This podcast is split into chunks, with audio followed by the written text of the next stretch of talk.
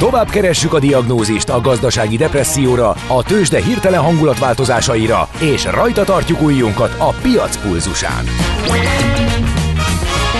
Folytatódik a Millás reggeli, a gazdasági Muppet Show. Ezt most vegye be és nyugodjon meg!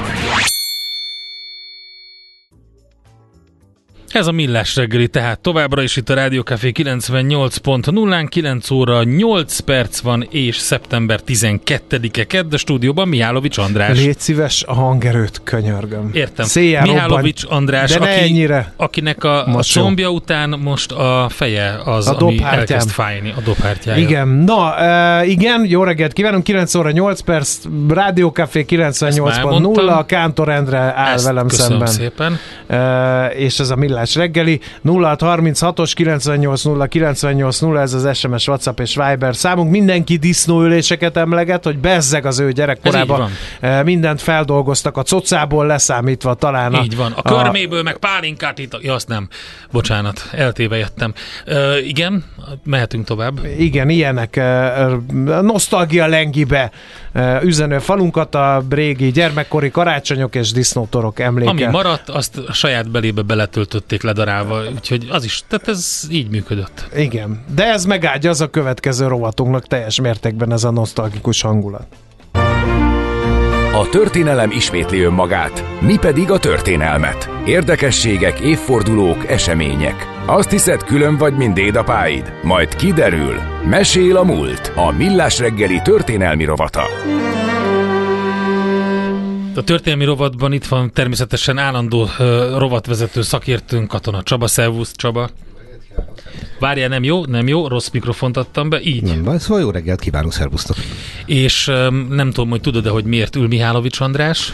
Valószínűleg azért, mert gladiátorkodott egy sort, és ennek vannak következményei. Ez pontosan így van. Recipeferrum az nem mindig halálos véget. Igen. Kérlek szépen. Én kísérleti régészeti sikerült. Tanulmányokat folytattam a hétvégén. Lementél a földre? A deflektor, igen. A deflektor nem működött, és um, ezért egy beleállt a combjába egy szurony. Hát, szigony. Ár... Szigony. De szurony. Mindegy. Eretiarius. Igen. Tehát ezt árva deponita, azt kell ilyenkor mondani. Nem, nem, mert elöntött a pulykaméreg, és a tettest ott helyben megbüntettem, úgyhogy nem hátráltatott a sérülés, de a kísérleti régészetnek az alap tézise, amit cáfolni vagy megerősíteni kellett, hogy meg lehet állítani combbal egy szigony szúrást, ez nem... Tehát ezt most már kísérletek igazolják, hogy ez nem sikerül. Szeretném kérdezni, Csaba, hogy a levéltárba vajon bekerülhet-e olyan irat, mert hogy... A levéltár új épületbe költözött ezerkilencszázhuszonhárom szeptember tizenötödikén, ez az apropó, amiről beszélgetünk itt a műsorban. Bekerülhet-e a levéltárba egy olyan irat, amikor a szerkesztőségi uh, cseten arról beszélgetünk, hogy mi lesz a következő héten. kétezer-huszonháromban, és akkor azt írja Mihálovics András, hogy nem biztos, hogy fogok tudni szerkeszteni a héten, mert combon szúrtak egy szigonnyal. Tehát ez kortörténeti uh, tünetként Hogy, hogy ne kerülhetne be? Tehát ugye a levéltár gyűjtőköre ma már a hivatalos iratokon kívül hosszú ideje óta kiterjed a magániratokra is. Okay. Elvégre, ha kutatni akarja valaki a huszonegyedik század különös szokásait, hogy miért fordul elő mondjuk komoly rádiós műsorvezetőkkel, akik egyéb szakmákban is jeleskednek, azt, hogy megszúrják egy szigonnyal hétvégén, hát akkor itt érdekes magyarázatot lehet találni. Majd ezt a történészek azon fognak tanakodni, hogy ez normaszegő vagy norma követő magatartás Bezony. Volt ebben az időben.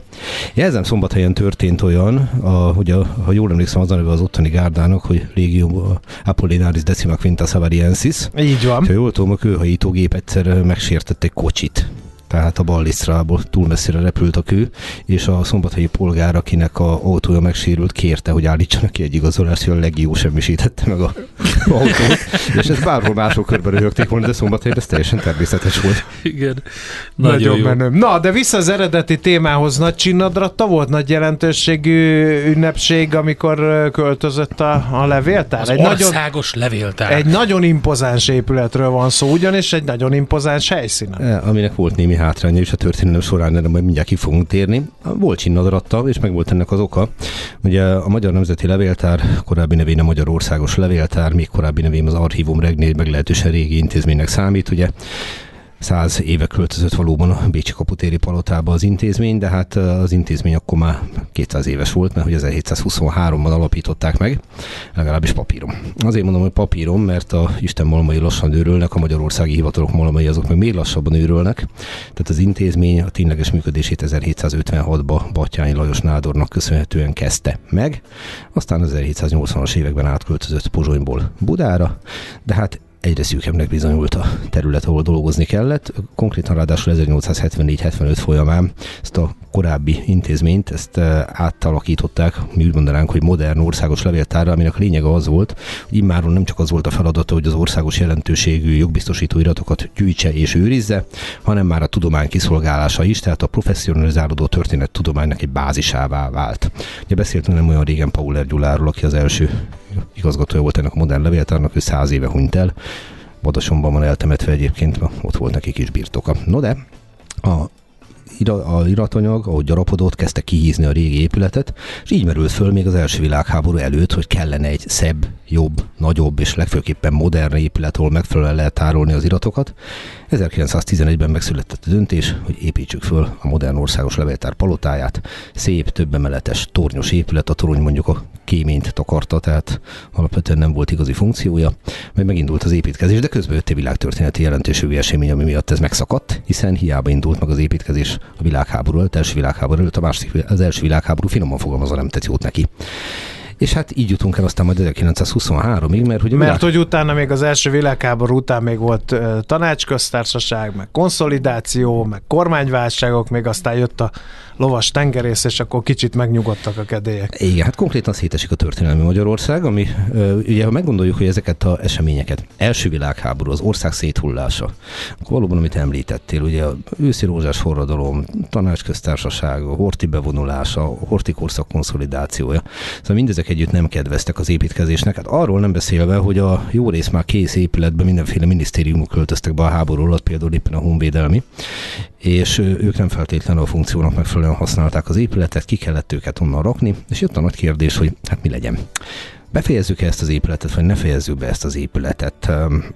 Levéltár legyen, ne legyen levéltár. És nagy szerencséje volt, azt kell mondjam, a magyar tudománynak, mert hogy egy később vallás és közoktatásügyi miniszterként híressé vált ember volt ezerkilencszázhuszonkettőben a belügyminiszteri rövid ideig, úgy hívták őt, a gróf Klebelsberg Kunó. És gróf Klebelsberg Kunó pedig egyértelműen úgy döntött, hogy be kell fejezni az építkezést, impozáns épületet kell csinálni, tehát nem valami funkcionalista, minimalista megközelítést kell alkalmazni, mert hogy az a gondolat, amit aztán később kultúrfölénynek neveztek, tehát hogy meg kell mutatni azt, hogy mi szellemileg, tudományosan hol vagyunk a világba, na ezt a levéltárnak is tükröznie kell. Pecz Samu volt az az építész, aki megkapta a megbízatást, szegény Pecz Samu, hát sajnos a levéltárnak az átadását nem érte meg, ezerkilencszázhuszonkettőben meghalt, de ettől még ez az ő munkája, és mi rendkívül módon tiszteljük őt, és így kerül sorra, hogy huszonhárom szeptember tizenötödikén átvitték az iratokat a Bécsi-kaputéri palotába, és azóta is ott vannak, hozzátéve természetesen, hogy van az Országos Levéltárnak több budapesti telephelye, és ugye ezerkilencszáztizenkettőtől pedig Magyar Nemzeti Levéltár néven a már megyei levéltárakat is magukba foglalja, tehát valójában ma egy birodalomról beszélünk. Mennyire uh, jó most levéltárosnak lenni ott abban az épületben, mert azért uh, száz éve költözött, egy száz éves épület, az már nem ugyanaz, az adottságokat, nem ugyanazokat az adottságokat nyújtja, mint most egy korszerű. Mm. Van közös ismerősünk, elvezetett a fővárosi levéltárba, ez egy nagyon modern, nagyon korszerűen felszerelt, klimatizált, nem tudom én, ideális levéltári helyszín. Egy ilyen régi épületben mennyire lehet a kor kívánalmainak megfelelően kezelni ezeket az iratokat? Ezt úgy lehet megfelelően kezelni, hogy folyamatosan modernizálni kell az épületeket, de hát például a, ami a mai korral kapcsolatban az egyik legfontosabb elvárás szokott lenni, hogy lehetőleg a raktárak a föld alatt legyenek, ez itt nyilván nem valósult meg, és nem is valósulhatott meg. De ezerkilencszázkilencvenhéttől Óbudán van egy modern épülete is a Magyar Nemzeti Levéltárnak, tehát jellemző módon a negyvenöt utáni íratanyagot, azt már például ott őrizték, a negyvenöt előttét azt nem. Ez a föld alatti dolog, ez miért annyira fontos? Ugye az iratoknál biztosítani kell az állandó páratartalmat, hőmérsékletet, fényviszonyokat, tehát hogy a lehető legkevésbé károsodjanak. Most a Nemzeti Levéltárban összesen háromszáz kilométer iratot őrzünk, ez azt jelenti, hogy ha minden papírt egymásra pakolnánk, akkor ugye háromszáz évben pont ki lenne a háromszáz kilométer, ez persze folyamatosan gyarapodik. Miért hátrány az, ha fönt van a raktár? ezerkilencszáznegyvenötben vagyunk, Budai vár ostroma. Na ennek során három kilométer iratanyag semmisül meg. illetve a levéltár tornya. Tornyot nem építették vissza, súlyosan sérült az épület, de azt kell mondjam, hogy bizonyos értelemben még elfogadható, hogy egy háború során ekkora sérülést elszenved egy épület, főleg az ostromolt budai várba. Tehát valahogy ezt a helyére lehet tenni, még ha az embernek majd megszakad a szíve, arra gondolva, hogy milyen iratanyag semmisült meg. Az nincs rendjén, hogy ötvenhat októberében egy szovjet tiszt a Margit-szigetről úgy ítélte meg, hogy jó ötlet belépni a levéltár épületébe, és itt jön a hátránya annak, hogy szép, impozáns, messziről látható épület. Belőtt, és kilenc kilométer irat lett oda, ötvenhatba. Oh. Gyakorlatilag indok nélkül, mert akkor nem volt, gondolom, olyan nagy ellenállás, és hát pont a nem a levéltár. Indok az nem kellett szerintem. A következő hangzott el, hogy állítólag torkolattüzet vélt látni, na most ismerve a levéltáros mentalitást, azért nehéz elképzelni, hogy ilyen nemzeti gárdaként fölvonultak volna a levéltárosok géppisztollyal a kezükbe. Egyes iratok arra látszanak utalni, hogy valaki talán rágyújtott egy cigire, vagy valami hasonló az ablakba, de azért a levéltáros ilyet sem nagyon csinál a levéltárba, tekintettel az iratanyagnak a jellegére. Úgyhogy maradjunk annyi, hogy ezt nagyon nehéz így megítélni, hogy pontosan mi történt. Az biztos, hogy ez volt a levéltár életének a legsúlyosabb csapása. Viszont meg úgy vagyunk vele, hogy ez is a levéltár történetének a része, jóvá tenni nem lehet. Mai napig őrzünk olyan iratanyagokat, tizennyolcadik századi csomókat, amiben benne van a második világháborús shrapnel, tehát hogy így keresztül ütötte. A levéltár épülete, ha már szóba jött, hogy régi épület, negyvenötös, ötvenhatos golyónyomokat a mai napig őriz. Ugyanakkor viszont az épületnek van egy patinája, van egy rendkívüli hangulata, és Dudi Csandor szekkóinak köszönhetően a magyar történelem valamennyi fontosnak tekintett eseményét végig lehet nézni. Van olyan szekkó, ami a tizennyolcadik században Besenyi Györgyöt ábrázolja, a művész tisztelegvén gróf Bethlen István miniszterelnök előtt megfestette Bethlen István fejét. negyvenöt után nem volt annyira népszerű Bethlen István Magyarországon, a hivatalos politika körébe, úgy sikerült megmenteni ezt a szekkót, hogy átfestették a fejét erdélyi ifjúra. Egyébként megvan az eredeti alatta, vagy ezt lehet tudni? Valószínűleg hogy... megvan, igen, de mi a fotóink minden esetre vannak róla, maradjunk annyiban, de hát uh, például a mai Pesti Vármegyeházán van egy olyan uh, falfestmény, amit a, a mészarról szedtek ki, ez azt ábrázolja, hogy uh, Kinizsi Pál átadja a törökök vérétől iszamos kardját térdelve Mátyás királynak, és hát ezt Endre László későbbi nyilas háborús bűnös festette meg, mint megyei főtisztviselő, és hát a saját fejét festette meg ugye a korszokásának megfelelően a Kinizsi fejére, a Mátyás királyra pedig a Horthy Miklós, de a Horthy Miklós az a jellegzetes karakteres harcélből ott ül hosszú vöröses szőke parókában, olyan, mintha egy nagyon fura helyről érkezett volna. Igen. Érdemes megnézni, jelzem. Egyébként én egyszer, vagy legutóbb akkor volt, amikor a, ugye a Görgei leveleit állították ki, és lehetett megtekinteni, ilyen negyvennyolcas kiállításon, és tényleg egy egészen impozáns és lélegzett elállító épületről van szó. Ezt egyébként bárki bármikor látogathatja is, tehát be lehet menni és körbe lehet nézni, meg lehet nézni azokat a jeles iratokat is, amiket ott őriztek? Természetesen, tehát sok évtizeddel ezelőtt még jellemző volt, hogyha valaki be akart jönni, akkor annyi hangzott el in English, hogy no múzeum. Ez ma már nem így van, a levéltár kapuja abszolút nyitva van, bárki egyénileg bejön, szeretettel látják, illetve van egy roppant impozáns kiállítóterem, a volt restaurátor műhely, ezt mi csak Harry Potter teremnek hívjuk. Azért, mert itt például Például most egy olyan kiállítás van, ahol a magyar történelem tizenvalahány egészen kiemelkedő dokumentumát lehet megtekinteni, például az áprilisi törvényeket, vagy a bécsi békét, vagy a legrégebbi levéltárban őrzött iratot, ugye, amit Könyves Kálmán kori átiratban maradt ránk, de Szent István kori, ez a Veszprémbölgyi apácák alapítólevel, és ezek ki vannak rakva természetesen hiteles másolatban, hogy az eredeti az mégiscsak a raktárokban van. A falakon pedig ilyen óriás kivetítők vannak, és folyamatosan változik a teteje, meg az oldalfala mindennek. Úgyhogy ha valaki ide bejön, akkor találkozni fog egyfelől a, a jó értelemben vett tradíciókkal, hagyománnyal, másfelé pedig az abszolút modernitással. Mert hogy a levéltáros már nem csak azt csinálja, hogy ül a poros iratok között könyökvédőbe és nézegeti a latin iratokat, tehát az iratjának jelentős része huszadik századi, a másik ez a számítógép gombjában is adatbázisokat töltöget föl.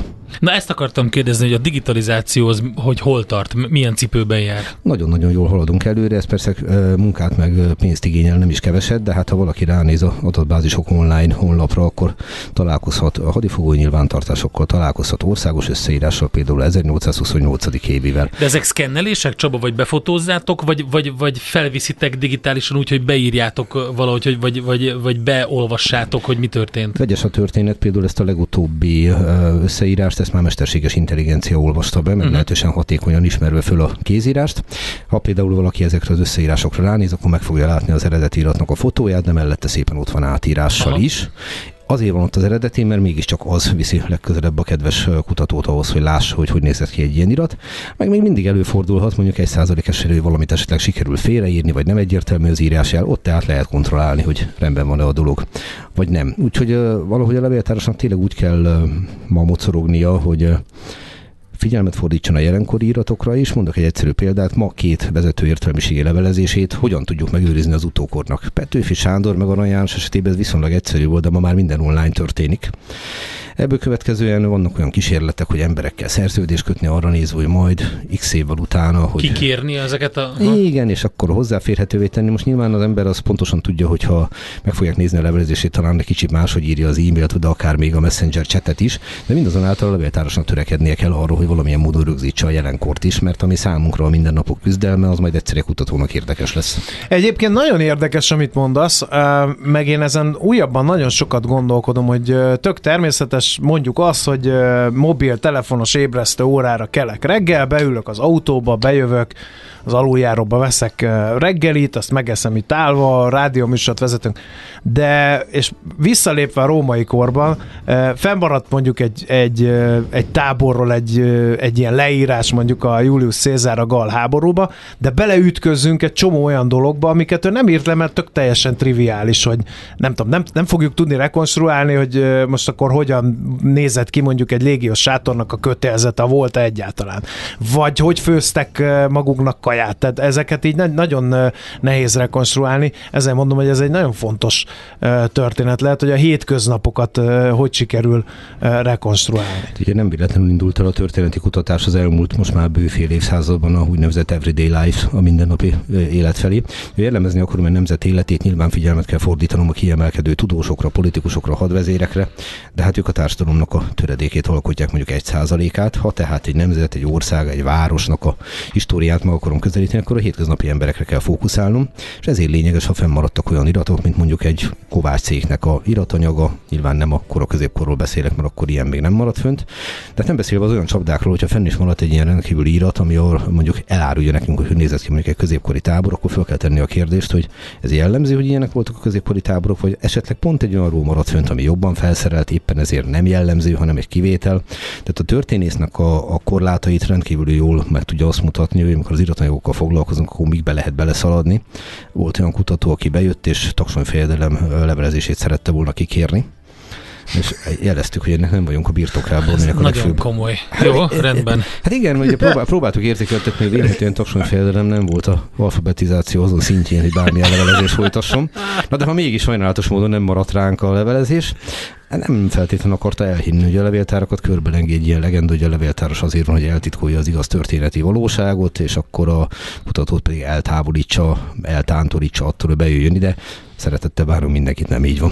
Meddig van ez a kiállítás? Ez ma egyelőre folyamatosan, tehát ez pár évvel ezelőtt nyitottuk meg, de egyelőre annyira népszerű, annyira szeretik, hogy nem gondolkodunk rajta, hogy mikor vigyük el. Ha pedig valaki többet akar tudni, akkor az most pénteken, szeptember tizenötödikén a századik évfordulón fáradjon be a levéltárba. Reggeltől délutánig a partnerintézmények vezetőit kértük meg, hogy beszéljenek a levéltárról, tehát egyetemek, történettudományi intézet, néprajzi múzeum. Egy ilyen színes, szagos, nagyon vidám kiállítást, illetve a konferenciát képzeltünk el, és mindenek tetejében még egy több mint ötszáz oldalas könyv is készülni fog a levéltár történetéről, Reiszté Csaba kollégám szerkesztésébe. Rögzítjük a jelent az utókornak. Csaba, nagyon szépen köszönjük, izgalmas volt, mint mindig. Gyertek kutatni. Köszönöm szépen a figyelmet. Katona Csaba történész volt itt velünk a stúdióban az Országos Levéltár épületéről, és, és hát végül is születi, bizonyos szempontból születésnapjáról beszélt. Mesél a múlt. Történelmi érdekességek, sorsok, életutak a Millás reggeliben. Akkor most történelmet fogunk megint hallani, mert hogy kétezer-kettőben, november ötödikén, hát nem sokkal halála előtt jelent meg ez a lemez Johnny Cashnek. Ugye pontosan húsz évvel ezelőtt hagyott itt minket a fekete ruhás férfi, és mint mondtam, nem utolsó sorban Rick Rubin, zseniális, fantasztikus producernek az unszolására újra stúdióba ment, és az American Recordingsnak azt hiszem öt, de lehet, hogy csak négy, de minden esetre um, több lemezét megjelentették közösen. A a negyedik, lehet, hogy négy volt összesen, az American négy, The Man Comes Around című lemezen pedig olyan feldolgozások szerepeltek, mint például a nagyon híres Personal Jesus, amire többek között John Frusciantét és a Red Hot Chili Peppersnek a basszusgitárosát Fleet kérték meg, hogy az akusztikus verzióját valahogy transponálják át, és hogy legyen egy olyan, hogy akusztikusan el tudják játszani, de egyébként olyan emberek játszottak a lemezen, és működtek közre, mint Martin Gore, vagy pedig Fiona Apple, Nick Cave, Don Henley, például vokáloztak, vagy gitároztak Johnny Cash mellett, szóval mindenki egész egyszerűen úgy érezte, hogy, hogy ezen részt kell venni, ezen a lemezen. És a, ami most következik szám, az pedig azért híres, ja egyébként volt egy ezerkilencszázötvenes felvétel, a Give My Love to Rose, ezen az American Recordings négyesen, amire um, Johnny Cash um, Grammy-t kapott a hetvenegyedik születésnapján, amit ezerkilencszázötvenben vett fel először, de ezen a lemezen megint szerepelt, és megkapta érte a Grammy díjat, és ami most következik, az a Nine Inch Nailsnek a száma, a Hurt. Erre mondta Trent Reznor, ugye a Nine Inch Nailsnek a, a zenekarvezetője, hogy hát igen, hogy a Johnny Cash eljátsza a számodat, akkor az már nem a te számod többé. Bevallom őszintén, hogy ebben nagy igazság vagyon. Hallgassuk csak meg, hogy miért. Tőzsdei és pénzügyi hírek első kézből a Rádió Cafén, az Equilor Befektetési Zé er té-től. Equilor, ezerkilencszázkilencven óta a befektetések szakértője. Na, a vonal túlsó végén ma reggeli szakértőnk, aki majd elmondja, hogy milyen hangulatban nyitott a Budapest Értéktőzsde, Deák Dávid üzletkötő. Szervusz, jó reggelt! Sziasztok, jó reggelt, üdvözlöm a hallgatókat! Hát a tegnapi napra nem lehetett panasz, de vajon a maira lesz-e? Nem lehet panasz, abszolút. Budapesti értéktőzsde, de ma is egy nagyon pici pluszban egy tized százalékot emelkedik hazai bőrze, ötvenhétezer-kétszázhatvankilenc ponton a Bux Index. Forgalom még meglehetősen alacsony, kora reggel ötszázhatvanhat millió forintnyi részvény cserélt gazdát, viszont azért ez egy elég jó mozgás annak tekintetében, hogy itt Európában azért inkább kis mínuszokat látunk, és hát a devizapiacon egy óriási régiós eladást szintén látható. Ó, oh, az mit jelent? Hát forint, cseh korona is, és az zloty is több mint fél százalékos mínuszban ma reggel. Forint euróhoz képest háromszáznyolcvanhat forint húsz fillér már, euró zloty is négyszázhatvanhét hatvan, és az euró cseh korona is huszonnégy hatvannégy. Ezek, ezek ilyen nulla egész hat tized százalékos mínuszok így a reggeli első negyvenöt percben. Hmm, nem okay, túl jó hír. Lássuk a részleteket részvényekre lebontva. Hogy szerepelnek a blue chipek? Blue chipekben, hát igazából gyakorlatilag mondhatni, hogy nagy mozgás nincsen, csak úgy, ahogy az egész indexben. Az o té pé nyit kis pluszban, tizennégyezer-ötszázharminc forinton kereskedik. A MOL részvény az záróértékéhez képest nem változott, kétezer-hatszázhetvennyolc forint. A Richter is egy nagyon pici pluszban, kilencezer-négyszáznegyven forinton ár, és a Magyar Telekom pedig egy nagyon pici mínuszban nyit, négyszázötvenkettő egész öt forint. És ahogy nézem, igazából nagyobb mozgás, talán is itt izgalmat még továbbra is az Opus részvénye mutat. háromszázhúsz egész öt forint, ez több mint egy százalék mínusz, és már százhetvenkétezer darab Opus részvény cserélt gazdát a tőzsdén. Viszont azt látom, hogy a forgalom nem túl acélos ma reggel. Valóban nem, ötszázhetvenegy millió forint most a reggeli ö, ö, forgalom, de hát ameddig szerintem plusz mutat az index, ebben a hangulatban addig, addig örüljünk az alacsony forgalomnak. Igen. Nézzük meg nemzeti fizetőeszközünket, a jó magyar forintot. Hát ott sincs valami jó hangulat, mert, mert itt meg már háromszáznyolcvanöt környékén látom az euróval szemben a forintot. Itt ez a régiós eladási hullám van a háttérben, amitről így már beszéltem. Ez a régi. Így van, ez a régiós eladási hullám egy euróért most ebben a pillanatban háromszáznyolcvanhat forint. Már háromszáznyolcvan. Egy dollár, ez pedig háromszázhatvan. Ne is beszéljünk tovább, figyeljük a piacot. Nagyon, nagyon, szépen, nagyon szépen köszönjük az információkat. Jó, jó munkát nektek, szervusz. Deák Dávid üzletkötő mondta el, hogy hát komoly eladási hullám régiós devizapiacon, meg azt is, hogy mi történt a Budapesti Értéktőzsdén. Tőzsdei és pénzügyi híreket hallottatok a Rádió Cafén, az Equilor Befektetési Zé er té-től. Equilor, ezerkilencszázkilencven óta a befektetések szakértője. három er, vagyis Reduce, Reuse, Recycle. Csökkentünk, újrahasználunk, újrahasznosítunk. Cél a Zero Waste. Semmit se küldjünk hulladéklerakóba, ne pazaroljuk az energiát. legyen a ma terméke a jövő alapanyaga. három er. A Millás reggeli körforgásos gazdaságrovata következik. No, kérem szépen, egy kicsit az elkereskedelemről beszélünk itt, hogy hogy lehet ezt jól csinálni. Van tíz elkereskedelmi kihívás, amire figyelnünk nem árt ilyen nehéz időkben, mert hogy némileg enyhült ugyan a világgazdasági válságnak a veszélye, meg az inflációs nyomás is, de még mindig hatalmas kihívásokkal nézzünk szembe azoknál, akik hát elkereskedőként. Hát meg azért is kihívás, mert szerintem ebből a tíz kihívásból sok olyan van, ami a fenntarthatósági szempontból nagyon-nagyon érdekes. Akár arra gondolunk, hogy mennyire fenntartható az, hogy a kiber és adatbiztonság mennyire befolyásolja azt, hogy egyáltalán működőképes legyen az egész cég, de ezen kívül sok minden van itt szerintem, ami, ami nagyon fontos. Például a termék visszaküldési igen, igen. és visszatérítési szabályzat. Egy amerikai piackutató, egyébként a Kosárérték magazinban találtuk ezt a érdekes elemzést.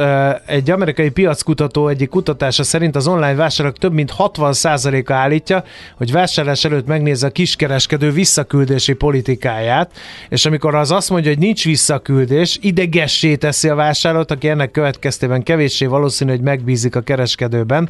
Rugalmasságot várnak el tehát a kereskedőtől, de ugye az a kérdés, hogy ez mennyire fenntartható ez a modell. Hát azért van, is egy, jó. van egy nagy versengés, igen. hogy gyorsan visszaküldjed, meg nem tudom én micsoda, de le, mert hogy, mert hogy akkor van bizalma a fogyasztónak, de a, bele gondoltunk, hogy mekkora lábnyoma van a jövő menő autóknak, hogy tetszik mondani. Ez a cipő, kiszállítják, megnézem, mégse tetszik, visszaszállítják, hogy vannak olyan elkereskedők, amik azt mondják, hogy mindegy, tarts meg, ha nem tetszik, akkor is, mert, mert se pénzem, se emberem, se energiám arra, hogy én ezt visszaszedjem, kedves fogyasztó, úgyhogy akkor inkább inkább azért, akkor, azért mondom, hogy érdekes, mert kicsit olyan, mint hogyha skizofrén lenne a szitu, mert a fenntarthatóságnál, ami szintén egy kihívás, azt mondta a fogyasztók közel hatvan százalék, hogy kész megváltoztatni a vásárlási szokásait annak érdekében, hogy csökkentse a környezetre gyakorolt hatását, és hát azért ez fontos információ, illetve nagyon fontos, hogy hogy állnak a logisztikához és a ö, határon átnyúló elkereskedelemhez is, mert hogy ennek is a karbonlábnyomát figyelik, úgyhogy mm, igen, nagyon érdekes. Igen, meg a multi-channel értékesítési modell, hogy nem csak e, hanem a hagyományos értelemben vett boltokat is működtetnek. Ugye ezzel is lehet csökkenteni ugye a karbonlábnyomát, a logisztikát. Rengetegszer emlegettük, hogy ugye elektromos eszközökkel, meg, meg nem tudom én, biciklis, ilyen triciklis futárokkal kell az utolsó házhoz szállítási hát, vagy ne is dolgot, legyen, vagy hanem a drónos kiszállítás lehet. Vagy ilyen... legyen csomagautomatás megoldás, ami ugye ezt, ezt a részét valamilyen szinten csökkenti. De azt, pont azon gondolkodtam, hogy, hogy elharapódtak ezek az úgynevezett dropshopok, ami ugye azzal foglalkozik, hogy különböző távol-keleti um, csatornákból beszállítanak mindenféle eszközt, amikból mondjuk úgy érzi, hogy hiány van Magyarországon, vagy lehet, hogy nincs is hiány, de jól reklámozza. Nincsenek ezek a készletek, tehát nincs neki készlete Magyarországon, nincsen raktár um, itt Európában, hanem az történik, hogy amikor megrendeled tőle ezt az e- e- valamit, akkor ő akkor megvásárolja, ezek, és beszállítják mondjuk Kínából, utána kapod meg te. Te nem is tudod, hogy, hogy, hogy nem csak nem feltétlenül Kínából egyébként, hanem Amazonon keresztül is történik ilyesmi, és te nem is tudod, hogy ez honnan jött, vagy hogy, hogy te, mint vásárló, ezt olcsóbban megúszhattad volna, te egy ilyen, egy ilyen proxin keresztül kapod meg, és azért sokszor azért ilyen hosszú a kiszállítási idő. Ráadásul ugye ez megint csak azt a, azt a karbon kibocsátást növeli, hogy amíg egy ilyen termék ideér Kínából, vagy tengeren túlról, ugye ilyen konténeres szállítással, akkor annak elég nagy a kibocsátása, vagy hát nagy, tudod, nagy a lábnyoma. Én, én ezeket mindig ezen gondolkodom, hogy és, és a csomagolás, az megvan hát nekem? Az a másik. Hát tehát az, amikor rendelsz egy kávékapszula méretű valamit, mm. kis igen. kütyüt, mondjuk egy mobiltelefontokot, és ugye a legkisebb csomagolásba mondjuk beleférne negyven ilyen telefontok, mm-hmm. ki van töltve csomagolóanyaggal, hogy ne sérüljön, és akkor utána megy a szemétbe ez a, az egész dolog, és lehet, hogy újra hasznosított papírból van az a doboz, amiben szállítják, de irtózatosan nagy ö, környezeti Figyelj, ami Kínából jön, abban az nem újrahasznosított papírban van, nem biztos. Be van tekerve tizenöt kilométer ilyen nejlomba az egész, és akkor uh-huh. lesz belőle egy ilyen óriási golyó, nejlon golyó, amivel nem tudsz mit csinálni. És az biztos, hogy nem ö, olyan műanyag, amit újra lehet hasznosítani. Most akkor így feldobtuk ezeket a, a, a példákat. Szerinted lehet fenntartható elkereskedelmet működtetni? Szerintem lehet. Szerintem antagonisztikus ellentétben van ez a modell nem, eh, azzal, nem. Ami, amit mi fenntarthatóságnak hívunk. Nem, szerintem tök jól meg lehet ezt oldani, csak arra kell figyelni, hogy ez már rég nem arról szól pontosan, hogy ilyen nagy távolságról odarendeled kényelmesen. Na de hát Kínába gyártanak mindent versenyképes áron, érted?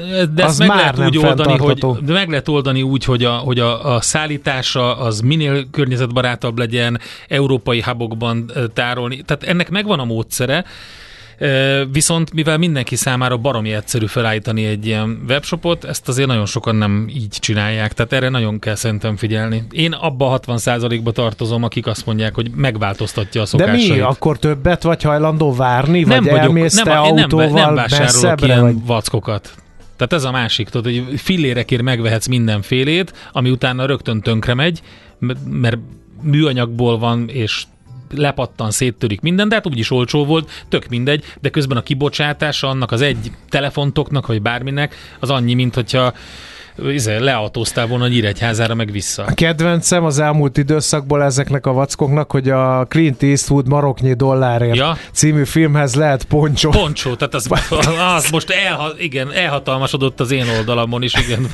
Ha egyszer rákattintasz, akkor, akkor soha véged, az életben. Igen. Akkor előbb-utóbb fogja ajánlani a, a, majd a Indiana Jones kalapot is, úgyhogy, meg a táskát, úgyhogy, meg a bivaj bőr, ezért ostort is, úgyhogy na jó.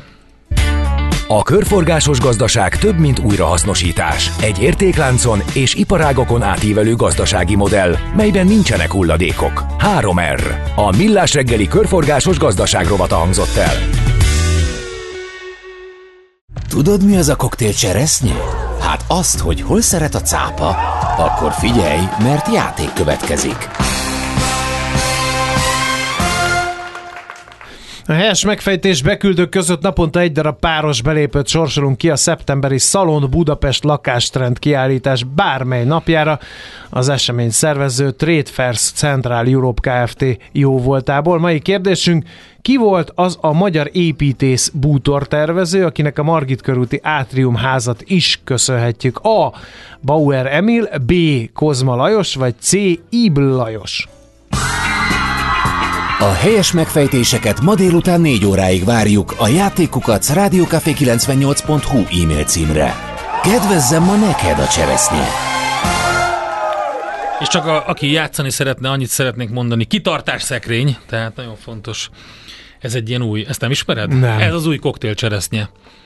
Ja, a pörgetős igen. játékban igen, valaki a, pörgetős a kitartás játékban, szek... ugye minden betű megvolt a két ajtós szekrényhez, és a kitartás szekrény volt a atya, megoldás, atya. Úgyhogy én azt gondolom, hogy ez a kedvenc új öm, felhívásom, aki játszik: kitartás szekrény. Hol van Maja? Fogalmam sincs. Fehér Mariant várják barátai itt a bejáratnál. Na mindegy, ha nincs itt, akkor én elveszem a kenyerét, és akkor elmondom, hogy... Ne vedd már el a kenyerét. De ha nincs itt, akkor mégiscsak valamit mondani kell, hogy milyen utána. Várjuk, és Schmidt-Andi és Fehér Marian sem jött be. Egy biztos: Gáspár Kata színésznő lesz a nap embere, akivel Fehér Marian a Pont Jókorban a szinkronról beszél, a színpadi hmm. játékról, a filmezésről. É, aztán dr. Pankottai Tibor a genom integritás és a dé en es hibajavítás kutatócsoportjának a vezetője e, is e, szerepel majd a műsorban. Az elsők között vannak, akik a szegedi inkubátorházban kezdték el a kutató munkát e, egy újfajta megközelítésről. Itt van, megjött. Hát nem mondhatnám, Szevasz. Hogy pont jókor, de itt van. Most nem jókor. Itt vagy. Nem. nem hát későn. Már elmondtam mindent. A Mihálovics András elmondta, hogy mi lesz a műsorodban. Most már csak jó. Ezek szerint akkor működik a rendszer. Működik. Mindenki tud mindent. Hát mindent Ó, te ennyire nem. nem vagy jól. Jól van, csak nem jól. Mindig olyan magasan néz le mindenkire, és most egy kicsit lement. mások szintjére, vagy annál is lejjebb. Igen, szeretem alulnézetből is megnézni a dolgokat. Akkor elmondhatok mindent? Léci... Nem, nem mindent. Helyjel, közzel. Korán sem olyan szórakoztatóan és informatívan, mint te szoktad ezt tenni. Légy szíves, akkor... Gáspár Kata. Megvan, az megvan, Pipa. Ő lesz a napembere, és vele színészetről, tehát szinkronról, hát akkor elmondhatok mindent, de az van, hogy én írtam azt, amit ti elmondtatok. Filmezés, igen, mert most indul egy sorozat, a Dunán. Na végre. A Dunán fog indulni a Móricz-féle tündérkert. Egyébként megnéztem a trélerét. Mm. Mm. Oké. Okay. Tehát lesz, lesz benne minden. Kosztümös jó. Ármány, szerelem, ja, harc, egymásnak feszülés. Ahogy a nagy mama mondta régen, kosztinos. Így. Úgyhogy olyan azokat szereti. Tehát maga nyilván azt a kosztinosokat. Úgyhogy, és nagyon jó színészek játszanak benne. Úgyhogy arról akkor a Kata megfogalmazza azt a félelmét, hogy a mesterséges intelligencia a szinkronban bizony, nagyon... Bizony, bizony. Azt nagyon, nagyon jó, pont erre akartam kitérni. A rádió műsorban is. Akkora hanganyag van bármelyikünkről, hogy bármelyikünket meg, meg tudják csinálni. Mm-hmm. Hidd el. Szúrjon Után téged a... Utánod, de azt téged nem, is. A mesterséges Engem intelligenciát nem tudod combon szúrni szigonnyal, úgyhogy maradjunk ennyiben. De el tudja játszani, hogy az vagy, akinek fájdalmai vannak. És a, csak csak az. Na, igen, mindegy. Szóval, hogy ez egy nehéz ügy. Na, ezekről, és aztán utána pedig... Ö, Genom. Igen, igen, ez egy nagyon ö, érdekes és új megközelítése a rák diagnosztikának, hogy egy ilyen hidegkéses kimetszéssel nyomjak egy váltást a témába. Ö, itt vérből, vérből ö, viz, vérge, végeznek el vizsgálatokat, igen. Amely pontosítja, és egyébként nagyon korai stádiumban kimutathat ö, olyan ö, ö, problémákat, ami később ugye nagyobb gondot is okozhat, és erről dr. Pankotai Tiborral beszélgetünk. Jó. Nagyon jó a téma. Igen, és ö, hát ugye ez hosszú távon nagyon korai diagnosztikát tesz lehetővé, ami ugye nagyon erősen növeli a túlélés esélyét, pontos diagnosztikát, tehát, nem az, tehát tudják a területet belőle, és innentől kezdve ugye pontosabb tud lenni, célzottabb tud lenni a, a kezelés. És nem az van, hogy próbálkozunk, amivel tönkre tehetjük amúgy a beteget, és egyébként meg a rendszert is megterheljük. Körülbelül ennek így ez a következménye. Klassz. És erre a kutatásról fog ő mesélni, hogy hol tart. Egyébként ez egy nagyon aktív dolog, tehát ennek ez mindjárt itt van. Sőt, ez itt van, ugye Szegeden zajlik. Pont. Köszönjük szépen, Maja. Köszönjük szépen. Pont jókor tehát. Endre, egy műsorelemnek kell lenni, hogy a koktélcseresznyét elmagyarázzuk a hallgatóknak, nem mert nem értik, hogy miért koktélcseresznyézünk a játékkérdésben, illetve jó. Valaki ajánlja a fekete nadálytő krémet a mély sérüléseknek a kezelésére. Mariannak is volt egy mély sérülése, neki is bejött erre, de én ezen már túl vagyok, mert sajnos túl sokszor holnap sérülök reggel, meg ahhoz. hat harminctól élőben, előtte hattól a legjobb percek ismétlésével jön a Millás reggeli. Köszönjük szépen a figyelmet. Most Most jön Schmidt Andi a legfrissebb hírekkel, információkkal, utána pont jókor Fehér Mariannal. Maradjatok itt a Rádió Cafén. Sziasztok!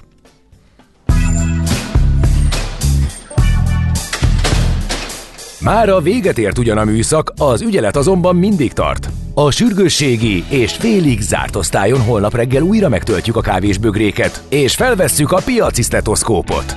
Addig is keressetek minket közösségi rendelőnkben a Facebookon, a mai adás podcastjét pedig a rádiókafé kilencvennyolc pont hu és millásreggeli pont hu oldalakon, a Spotify-on és a Google Podcasten. Millás reggeli. A Rádió Café gazdasági Muppet show-ja. Két dologban bízhatsz.